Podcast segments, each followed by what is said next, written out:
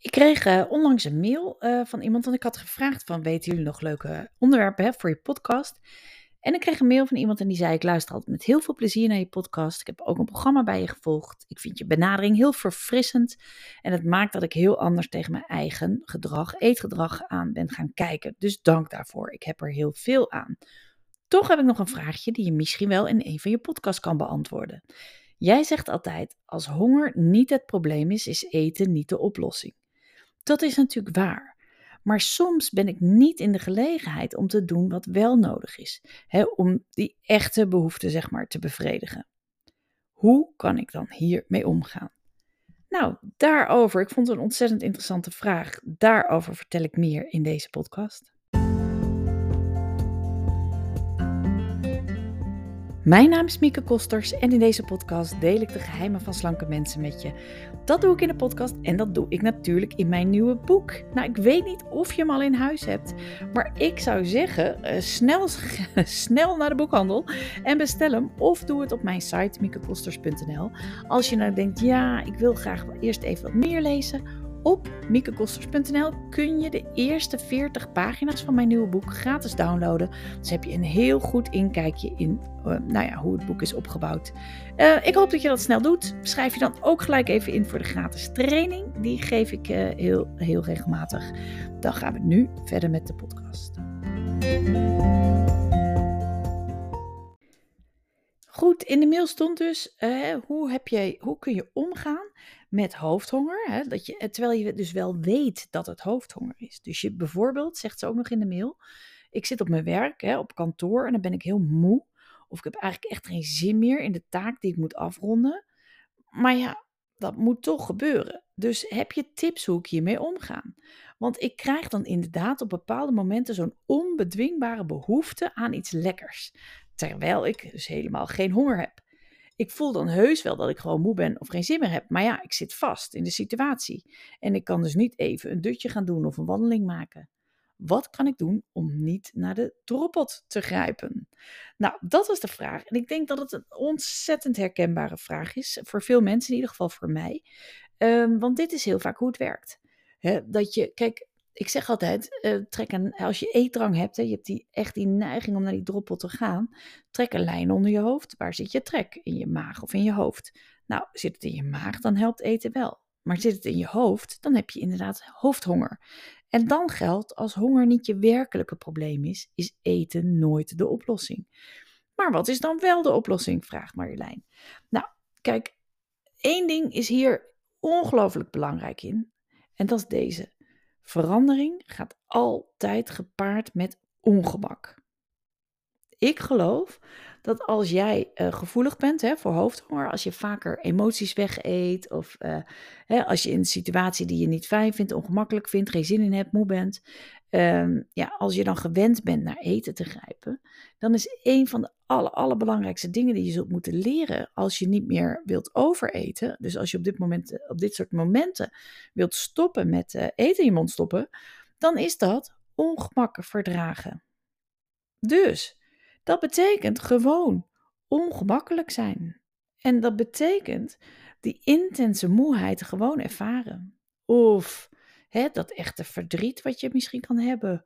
Of het ongelooflijke, tenminste voor mij is dat een ongelooflijk naar gevoel van machteloosheid. Weet je, dat je in situaties komt waarin je gewoon echt niet meer weet wat je moet doen of wat nou het juiste is. En dat maakt je vaak ook nog eens een keer ontzettend bang. Bang voor alles wat er kan gebeuren, alles wat er mis kan gaan als het gaat over je kinderen, je relatie, je werk, uh, weet je, vriendschappen, et cetera. Weet je, maar ehm, ook over jezelf. Het maakt je bang. Het kan zijn dat je tranen hebt die hoog zitten. Uh, het kan zijn dat je uh, je hartslag omhoog voelt gaan of je ademhaling versnellen. Weet je, het gevoel uh, ja, dat je het niet meer allemaal aan kan, bijvoorbeeld, is ook zo'n rot gevoel. Of juist het gevoel dat je vastzit, hè? wat jij ook schrijft eigenlijk in die mail. Dat je vastzit, dat je zoveel moet, oh, maar dat je er zo geen zin meer in hebt. Of het dus allemaal niet aan kan. Het maakt niets van uit. Er zijn zoveel verschillende gevoelens, zoveel verschillende situaties waarin je hoofdhonger kunt krijgen. Kijk, ergens is het natuurlijk eigenlijk gewoon het makkelijkst als je wel weet wat je wilt. Hè, en daar een oplossing voor kiezen. Dus als je s'avonds thuis weet dat je moe bent en dat je daarom eetdrang krijgt, ja, dan kun je naar bed gaan. Hè? En als jij je verveelt, ja, dan kun je afleiding zoeken. En dan kun je misschien een hobby zoeken. Als je je vaak verveelt, dan moet je misschien eens kijken naar de invulling van je avonden. Wat, wat, wat vond je vroeger leuk? Wat kun je weer oppakken? Een hobby, een passie ontwikkelen, weet je, daar kun je dingen aan doen. Maar als je overdag even heel moe bent en je zit op je werk en je kunt uh, niet even een dutje doen, ja, dan betekent dat dat je te ervaren hebt wat je voelt. Klein en groot. En dat het erom gaat, is het opmerken eigenlijk wat deze emoties je willen vertellen. En um, dan heb je op twee momenten daar wat mee te doen. Dat kun je, nee, ik moet anders zeggen, dan kun je op twee momenten wat doen. Op het moment zelf en natuurlijk de grote lijn in de gaten houden. Nou, laten we dan beginnen met het moment zelf. Dus je zit op je werk en je hebt echt geen zin meer in die taak en die moet toch af. Ja, um, eerlijk gezegd Marjolein, ongemak verdragen betekent voelen dat je er echt geen zin meer hebt. Dat je er echt niks meer aanvult. Dat je niet het gevoel hebt dat je, nog, dat je het nog wilt doen. Maar het enige wat je kan doen is het toch gewoon doen. Ook al voel je het dus niet. Ook al voel je je niet 100%. Ik had een live dag uh, zaterdag. En daar was een van de dingen ook hier, ging hierover. Ging echt over dat omgaan met ongemakkelijke gevoelens. En ja, bottomline is, je kunt je rot voelen. En toch leren en toch slank eten en toch er een goede dag van maken. En toch die taak afmaken voor je werk. Je kunt onzeker zijn en toch ergens naartoe gaan. Je kunt geen zin hebben en toch die taak afmaken. Je kunt moe zijn en wel naar de sportschool gaan. Je kunt zin hebben in lekkers om misschien toch die emoties weg te eten, maar toch nee zeggen. Dat kun jij ook. Je bent geen slaaf van je emoties. Ongemak en uh, ongemakkelijke gevoelens en minder leuke dingen en minder leuke gevoelens horen er echt bij. Juist als je dat kan omarmen, juist als je dat kan ervaren, juist als je dat kan accepteren, ja, dan kun, heb je ook een keus. Weet je, en dat betekent, ja, eh, dit voel ik nu. Ja, dit is echt niet prettig. Dit wil ik eigenlijk niet. Maar dit is hoe het is. Ja, maar ik kan wel mijn eigen gedrag kiezen. Ik hoef mijn gedrag niet te laten leiden door mijn emoties. Je bent geen slaaf van je emoties. als jij ervaart, als jij voelt, als je benoemt, kun je echt je eigen eetgedrag kiezen.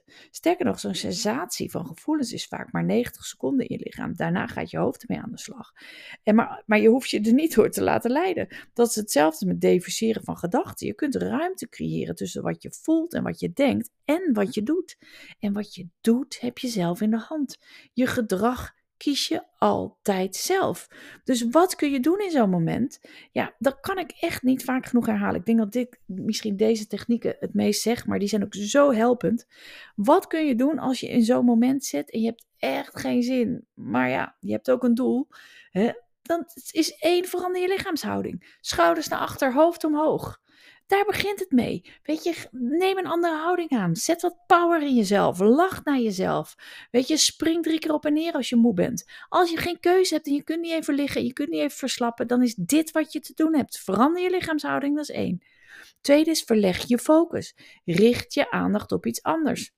Hè, uh, Where focus goes, energy, flows, zegt uh, Tony Robbins wel eens. En dit is, daar ben ik het 100% mee eens. Waar jij je aandacht op richt, dan gaat je energie naartoe. Dus richt jij je aandacht op die enorme moeheid, blijf je daarin hangen, blijf je daarop focussen, ja, dan blijf je dat voelen. Dan gaat je energie lekt weg. Maar als jij je focus verlegt en denkt: oké, ik ben moe, maar ik ga nu toch echt even mezelf tot die taak zetten. Of ik ga nu toch echt even naar buiten. Of ik ga nu toch echt even dit gesprek aan. Of ik ga, weet je, of je verlegt je focus op je doel bijvoorbeeld. Als je het echt moeilijk hebt, leef even in hoe jij je voelt als je je doel bereikt hebt. Uh, kijk even naar je, uh, misschien heb je wel een moodboard of iets dergelijks. Of plaatjes waar je blij van wordt. Of een muziekje wat je blij maakt. Of, een, uh, hè, of ga naar buiten, kijk naar de schoonheid. Maar er is altijd iets mogelijk. Dus bepaal zelf waar je je aandacht op richt. Weet je, als ik heel moe wakker word en ik heb maar vier, vijf uur geslapen, gebeurt mij ook wel eens. Ja, ik zeg heel vaak tegen mezelf, ja, ik kan niet blijven hangen hierin en denken, nou, het is vandaag wordt zo'n moe dag. Nou, moet me zien of ik het vandaag allemaal volhoud met dat eetpatroon.